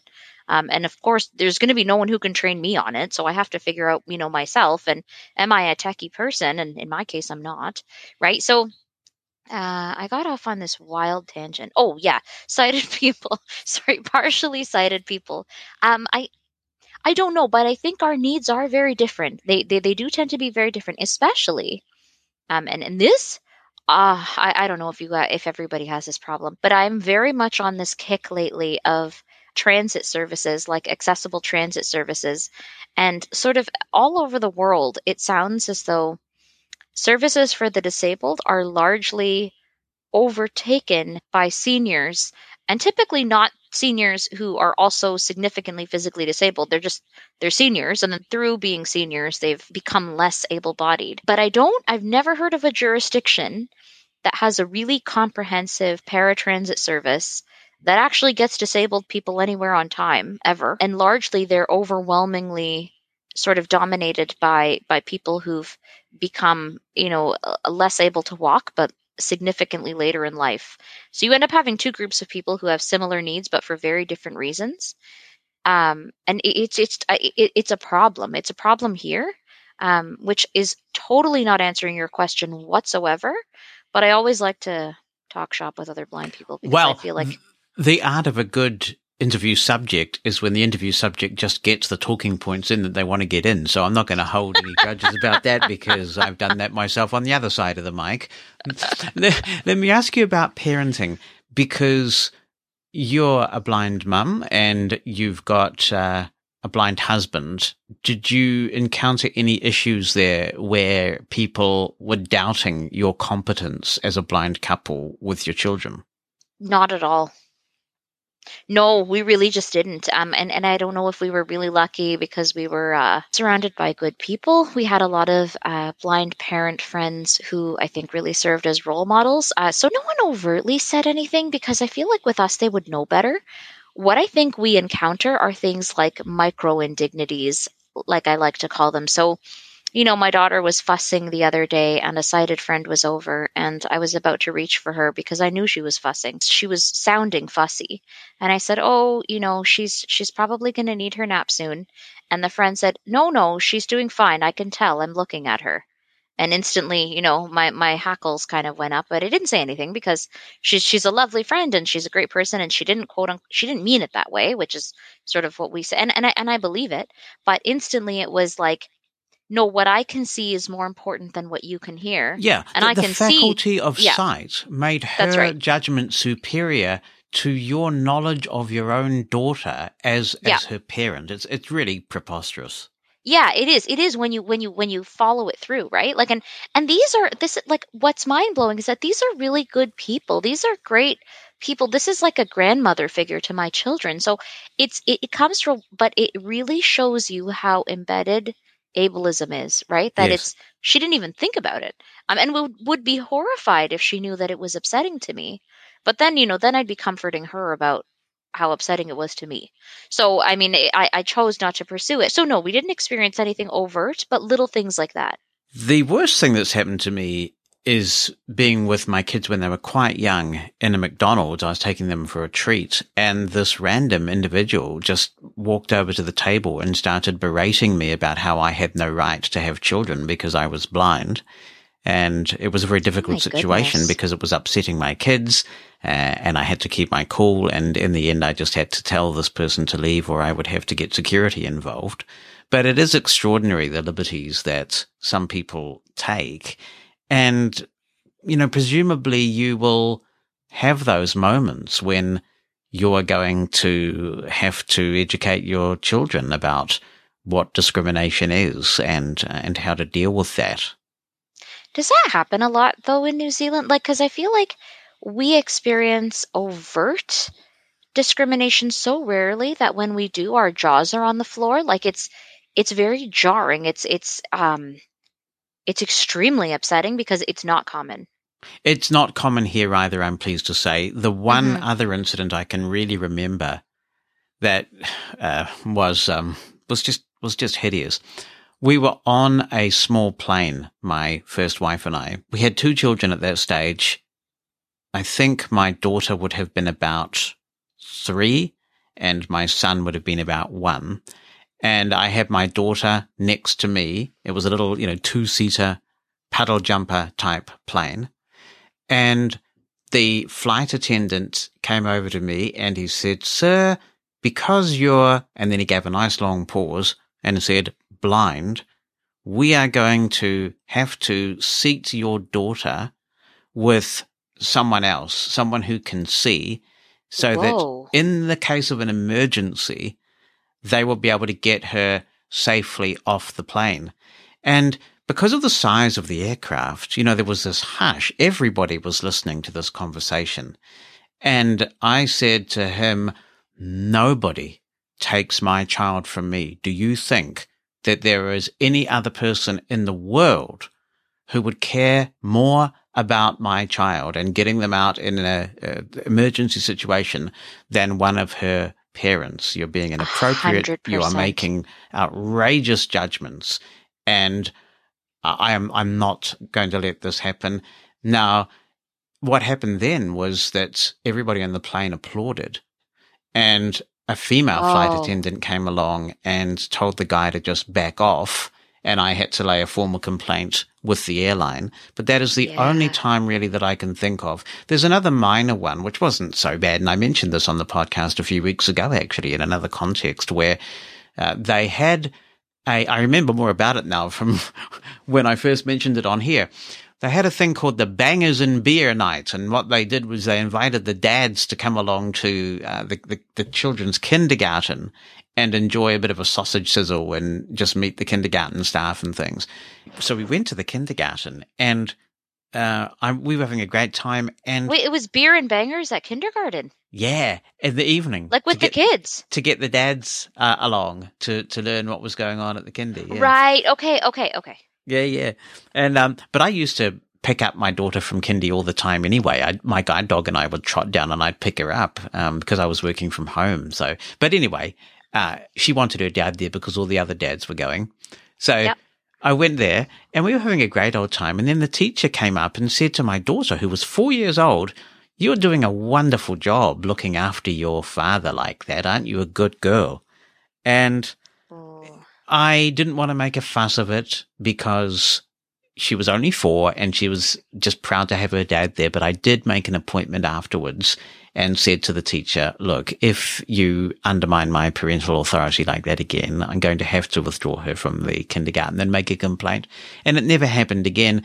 But I suspect you will see that eventually that you're supervising your child somewhere or your children somewhere and somebody will say to your children, oh, you're doing a great job looking after mummy. I have actually already encountered that. And I told the person, I've even written about this in another article that I wrote uh, for the same paper, but they said, oh, you know, you know, it's so great you have her, you know, it'll make things easier. And I said, hold on a second. Whoa, whoa, whoa, whoa, whoa. Back this train right up. Of all the reasons I have ever heard that parents have children, making your life easier was not one of them. I don't know a single, single parent on this planet who thought, you know what? I want to make my life easier now. I, I am going to I'm breed have- my very yeah, own sighted I'm- guide. that's it. I'm going to have a kid. I'm going to make my life easier. It's going to be way easier. You know, I, I'm just, you know, I, my life is really hard as a non-parent. You know, I, I get to lie around and do things and, you know, and there's nobody else in my mind all the time. I know I'm just going to have a child. So it's mind blowing to me because my life has been many things since having a child, but easier is not even close to one of them. Yeah. Can you tell me any more about the blind pride that you feel? Because when I raise this subject, and I've been saying in passing for years and years that I'm proud to be blind, because I absolutely am. And then I was challenged to define that blind pride recently. What constitutes blind pride for you? You know, it's interesting. I would not say I'm proud to be blind, but I'd say I'm proud of the community I belong to. And and for me the distinction matters, I think, because to be quite frank, there are many elements of being blind that I find a massive pain um, a lot of the time. And so I, I wouldn't sort of, I, I become proud when I become better at something than I was a while ago. but I would say I have a lot of, I think I, I feel a, a strong sense of dignity in blindness. Um, and, and for me, that means becoming a lot more comfortable with not apologizing for being blind. Um, and, and maybe I, I would like to perhaps one day be where you are, Jonathan, and, and, and really feel proud about it. I think right now in my sort of psychological development, I would say I'm I'm really working on not feeling apologetic about being blind and really finding the joy in in what I think are the accomplishments of of blind people um, and and really seeing that that blindness can be very hand in hand with a very uh, a long and dignified and, and happy and fulfilling life. Um, and and so I I take delight in blind culture. And I think it's really embracing that this is a very real part of your identity that deserves nurturing. And so I think that does involve really seeking out other blind people with whom you connect on other levels because it's it's such a fundamental part of you and and I think it really deserves it deserves to be regarded it deserves to be nurtured um, and it deserves dignified treatment in, in all areas of your life and so I think that's that's probably what it means to me, I think. I don't know whether you heard the episode of this podcast where my first wife, who is sighted, was on, and she was talking about blind culture and how she feels as a sighted person observing, and she's also a teacher of blind kids, that we should be embracing a blind culture more because then we can talk about cultural inappropriateness when discrimination takes place. She also made the point that people seem to take a lot of pride in the statement, I don't let my blindness define me. And her challenge in that episode was, well, why on earth not? Why don't mm-hmm. you let your blindness define you? And you know, it's one of those trite little phrases that people assert to almost claim some sort of superiority, like blindness is something to be overcome rather than yes. embrace and accept it as a part of who you are. Yes. That I think also really came to light for me when there was the whole debate about person first language, right? So, and it was always about things like disability. Like, so it's, I'm a person who's blind, but nobody ever wanted us to start saying, I'm a person who's a woman, I'm a person who's a Canadian, I'm a person who's a parent. Right. But right. when it came to disability, like that had to be the baggage that we attached to the end of a sentence as it sort of lumbered along like a, like a bad foot, you know, that you're kind of dragging behind you and you don't really want it there. And it's this baggage. And I thought, no, I'm not a person who's blind. I, I don't separate it from my personness. And how how painful an existence is it to live and constantly be rejecting a part of yourself? It's like your body constantly rejecting its liver that like i i overcome my liver i overcome my kidneys right? And it's it's just there. It doesn't need to be overcome. You don't even have to embrace it but it's there. It, it really is just just there right? And so to really separate it out as as something and i mean it's it's the language people love they they didn't let their blindness stop them as if blindness kind of presented itself and said okay i'm i'm here to stop you and I, I remember hearing uh, it was a saying that really, really resonated with me. And now I need a second to think about it because it was perfect. And it said, I am not a burden to others. Inaccessibility is a burden to me. Right. And it really, really like I, I remind myself of that when I'm about to ask that a meeting location be moved to a place that I know how to get to or something like that. But I, I rem- it's it's it's such a powerful statement because it's reminding why do so many blind people insist on having this burden on their shoulders right like the the relief of of of having that lifted off your shoulders and knowing that you're not this walking problem um, is is tremendous I think this is where the social model of disability is so powerful, making the argument that it is actually society that disables us through its poor choices. And that's why we are disabled people. If you talk about people with disabilities, you're actually victim blaming. You're, you're blaming the person and saying they are the person with the disability, where it's actually society that is doing the disabling through the poor public policy or other choices that it is making. And it's almost like we have a problem in our community where there are some people who do not accept their own value, that they are deserving of having these accessibility needs accommodated, that they're deserving of the right to participate fully in society. A hundred percent. And it really reminds me of how less disabled we are at home, right? Like there's Yeah. something about like I don't feel disabled. I don't even need my most of us don't need our canes and guide dogs to walk around our houses, right? And we've set up our bedrooms and our kitchens and our living rooms exactly the way we want, right? And it's not as accessible as it could be because you know our whatever our you know materials are still not labeled at the grocery store and that kind of thing but we're a lot less disabled at home and that's there, there's a reason for that right it's it's because we set it up um, and and we set it up for our needs. It's so hard because I, I think of our youth a lot and and how I wish so much.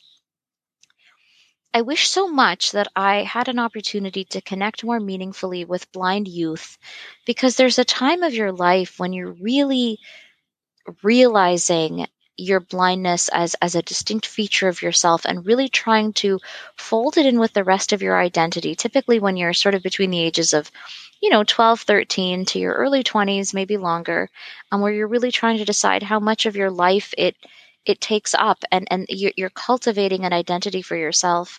Um, and it, it's such a i think i would have really benefited from having an, an older blind mentor at that age who could really help me not walk through the world and apologize for my blindness. I, I think i could have saved myself a, lot of mental health stress i think and, and i think that can be said for a lot of people Yes, this is something I'm passionate about. There are many benefits of the mainstreaming of blind children, which is also a topic that we've covered on this podcast. But one of the potential downsides, unless it's actively managed, is the lack of exposure that young blind people have to adult blind role models who are simply getting on with life in all its various guises. You know, they don't have to be in super high profile jobs or anything like that. They just have to be doing the wide array of things that people do while also being blind. And it does concern me that those disconnects can occur. And that's why some of the work that the consumer organizations, and I think in the US it's exemplary what they're doing in particular, is so important. Shamin, thank you so much for sharing your experiences with us so candidly. I hope that we will hear from others who have an intersectionality of culture, if you will, people who have a strong culture based on their race or their religion, and yet blindness trumps it, or perhaps for them blindness does not. It'd be great to get a range of perspectives on this, and Shamin, I appreciate you starting the conversation.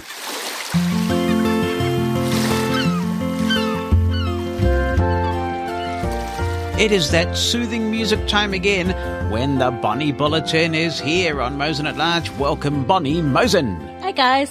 How are you today? Good.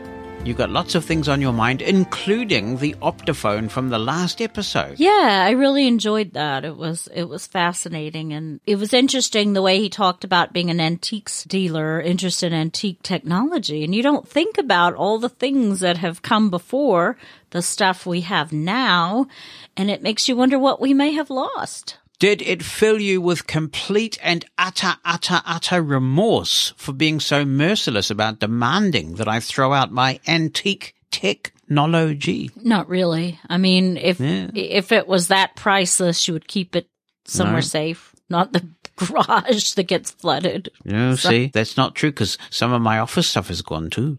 Yeah, well, I mean, we'll need a bigger house. Yeah, well, good idea.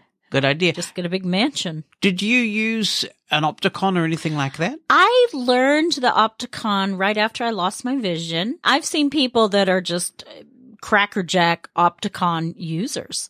I was never that way. I could read with it, but I was never able to really do what I would have liked to have done with it. And that's, you know, to pick up a book or newspaper and read with it. Cause my trouble was we had like a guide that the camera wrote in.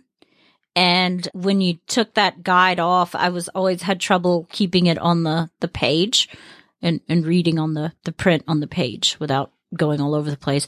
I also had the attachment to the telesensory typewriter that uh, electric typewriter that you could put an optic it was an attachment that you put on the typewriter and the opticon could read the the paper in the typewriter and that worked pretty well sometimes One of the things that used to cause me trouble with the Opticon was that when I put my finger on the array so you could read what was on the array, Mhm. it used to kind of go cold and numb. I don't mm. know why. Yeah, some people did have that texture. It was kind of weird. You'd stick your finger and go zzz, and it made that zzz sound. And I don't remember much about this one, but there was a talking Opticon we had at our school that was being demoed one time. I never saw that one. I think they called it the Atom or something.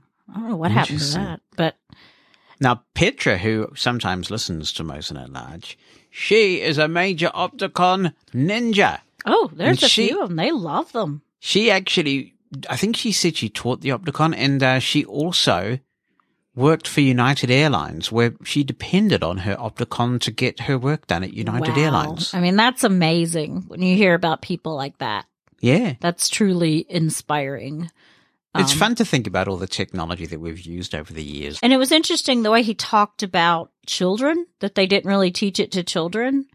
Or, you know, it was adults and children would naturally probably take to it easier than, than grown-ups would. Yeah, I think that's one of the reasons why we were taught the Opticon was because they thought if we can get young people into this early, who knows what reading speeds they might be able Mm-hmm. Yeah. to achieve. Yeah. Yeah, Yeah. but I didn't get on with the Opticon at all. And I think that created a perception among some of the people at the school that I was kind of useless with technology. hmm And I think that's what happened because it was interesting the way he talked about the inventor that a lot of the kind of blindness agencies in the UK kind of laughed about it and didn't, you know, put a lot of stock into it, which I think happens sometimes, which makes me kind of feel bad, kind of ignoring some of the people that would come to the blindness conventions with their little inventions. So, cause it used to be they'd have so many tables and everyone had something that they were trying to promote and you know, you had the big boys there, but sometimes there'd be some other little braille display or something. And I would kind of, you know, foo foo it off thinking I'm not interested, but now it kind of makes me feel bad. I do remember those little booths with all sorts of devices and things. I remember the one I do think of with fondness is the Miner. Oh, Was that little laptop with deck so talk built in. It was so cute. Yeah, and they had it singing New York, New York Mhm. with the DECtalk. Start Yeah. spreading news. Yeah, the little miner. And you think about those things and the Trekker, the Maestro. I wonder what happened to the miner. I, after I saw it at one of those conventions, I didn't really hear about it again. No, I didn't either. I saw it once and that was it. Did anybody own one? Did anyone own a miner? Yeah. And there was the David. I knew oh, that was. I know Judy Dixon owned a David. I that know was an- knew another person that had a David. that was made by Baum, yeah. and that was a fully fledged computer Yeah. with a braille display built in. It's kind of like the predecessor to the ElBraille. And then there's something that my friend Christina had called the Super Braille. Did you ever Yes. see that? Yes. So whatever happened? I mean, that was a almost a full laptop with a Braille display. yes. So I wonder what happened to these guys. APH is it APH that has the museum? Yes, I think so. That yeah. would be so cool to visit. And and doesn't the NFB National Center have something? They have the International Braille and Technology Centre, and I I don't think they would like it being called a museum as such, but they I'm do sorry. have a very wide range of technology which Mm-hmm. is plugged in and working, and you can go in Oh. there and look at it all. Mm-hmm. Yeah, pretty amazing. Yeah, but it is interesting to see all the things where because he was talking about you know the braille embosser, and you know different machines, and it it does make you one thing. It really reminds you of the human spirit over adversity that people somewhere in the world are going to try to find a way. Um, there's evidence that guide dogs were used in ancient times from paintings and even some cave dwellings. So man has always come up, humans have always come up with a way to, to get around something if they're ingenious enough. So it's, it's really cool. It is a bit of a brain breaker to think that we had a reading machine for the blind over a century ago. Yeah. I mean, that was a very I interesting interview never to knew do. it. Never knew. And I can just imagine them. I was talking about, you know, doing all the little performances, taking, was it Margaret? Was that the girl's name? Yes. you know, going around to the different things and I can just see it in my mind, you know, at the, like a World's Fair one of those expos. Go see the blind girl read print. Yeah. Now you had another guide dog refusal. Yeah. You've actually had a couple of guide dog refusals for the same reason in the last little while. Yeah. So I just want to raise this again because as far as I'm concerned, If you are a taxi driver with an allergy that prevents you from taking a dog, that disqualifies you from being a taxi driver. Yeah, I think, I mean, there genuinely are people who are severely allergic to dogs. And my understanding is that the majority of the time it's not a life threatening allergy. And, and I guess maybe I sound cynical, but I don't believe a lot of the drivers when they say they're allergic. There can't be that many people allergic to dogs. And I do think if you're going to work in a public space, if you're going to drive particularly, then that should disqualify you. There seems to be a trend now where people are providing documentation. Yes, I really am allergic to dogs. This is a new thing, at least in New Zealand. You can get documentation for anything. I, Yeah, a friend yeah. of mine used to work in reasonable accommodations and she said you were shocked. She was shocked what you get a, a doctor to sign off on, which I think it cheapens what people who legitimately have disabilities, people faking disabilities is not good and, and medical professionals that are signing off on it. So in your case, you were heading to work, you had Yeah. somewhere to be, you Had had somewhere to be. appointments, you had commitments, and so they send you this driver who alleges that they have a dog allergy and then you query, well, is it documented? And they say, yes, it is. Mm-hmm. So apparently as a paying customer, as a passenger, as somebody who needs to use the service, somehow your rights take second place Yeah. to this individual. It's a crazy situation. Yeah, it is. It's really, and you're seeing it more and more. I don't believe it. I'm sorry. I, I've seen too many where it's fear or they just don't want to take the dog. And that's, that's not trying to minimalize people who are allergic to dogs, but it, it just seems like it's used a lot as an excuse. You know, if it's a work situation, if you're actually in the workforce with someone who's allergic to dogs, then you try to work around it because both, if it's a documented disability, then you have to, to come up with a workaround. Right. But it would be like me as a blind person getting upset because I applied for a job, say, as a courier, where I mm-hmm. have to drive around and deliver packages. Now, mm-hmm. me being blind means that I can't have a driver's license and I can't do the majority of what the job requires me to do. Therefore, I'm not able to do that job. Mm-hmm. Now, as far as I'm concerned, the same is true of people with allergies that prevent them from taking guide dogs. You are required to take guide dogs in your job. That's what the law says. Yeah, yeah. But they claim, oh, this needs to be on file. What needs to be on file? The fact that I'm traveling with a guide dog. no, it doesn't. You you aren't required to disclose. They are required to provide you with the service. It's you should think about taking it to the Human Rights Commission. Yeah. But the first time I had the guide dog refusal with the cab, when I called and spoke to a supervisor, he kept referring to it as a blind dog. And that really angered me. And I said, look, it's not a blind dog. The dog's not blind. I'm the one that's blind. If she were blind, we'd be in trouble. Yeah. So I'm like, what kind of stupidness is that? All right. Well, thank you very much for Thank another you. tremendous Bonnie Bulletin. Thank you. We'll look forward to next week. And of course, this weekend, we're off to see Lizzie. Yeah. Lizzie, the wonder dog Yeah. in Wanganui, your mm-hmm. previous guide dog. Yep. So she's 14 now, right? She'll be 14 next March. Yeah. Yeah. Oh, next March. So Yeah, she's, she's she's, just turned 13. She's just turned 13. yeah. And it's been a while. We haven't seen Lizzie since you retired her No. in 20, was it 18? No, 2019. 2019. Mhm. Okay. So two, um, two years now. It all gets a bit of a blur. It does get a blur, particularly Yeah. because we had a year of pandemic. Yeah. so we're looking forward to seeing her. It'd be interesting to see how she reacts to seeing us, especially Mm-hmm. you. wonder if she'll remember us. Because when we went into your old work in Boston, she knew exactly where she was and Oh, was took you to your desk. And She dragged me to my desk. yeah, like I know this, I know this. Yeah. And then she was shocked someone was sitting there. Yeah. Like, yeah, Lizzie, we went on a really long lunch break. Yeah. And she wanted to go to the train. When we got out of the, the cab, she wanted to make a beeline to the subway. or a T line. T line Yeah. to the subway, yeah. All right. Goodbye. Bye. Jonathan Mosen. We're going to be talking keto now, and I don't mean the capital of Ecuador, although I did used to listen to HCJB, the shortwave station in Quito, Ecuador. But no, we're talking about keto, short for ketogenic eating. David is in touch. He says, hello. Keto does work as you can vouch for yourself. I have lost 20 kilos already and have another 7.5 to go. Congratulations. But after five months, I am finding the diet a bit trying.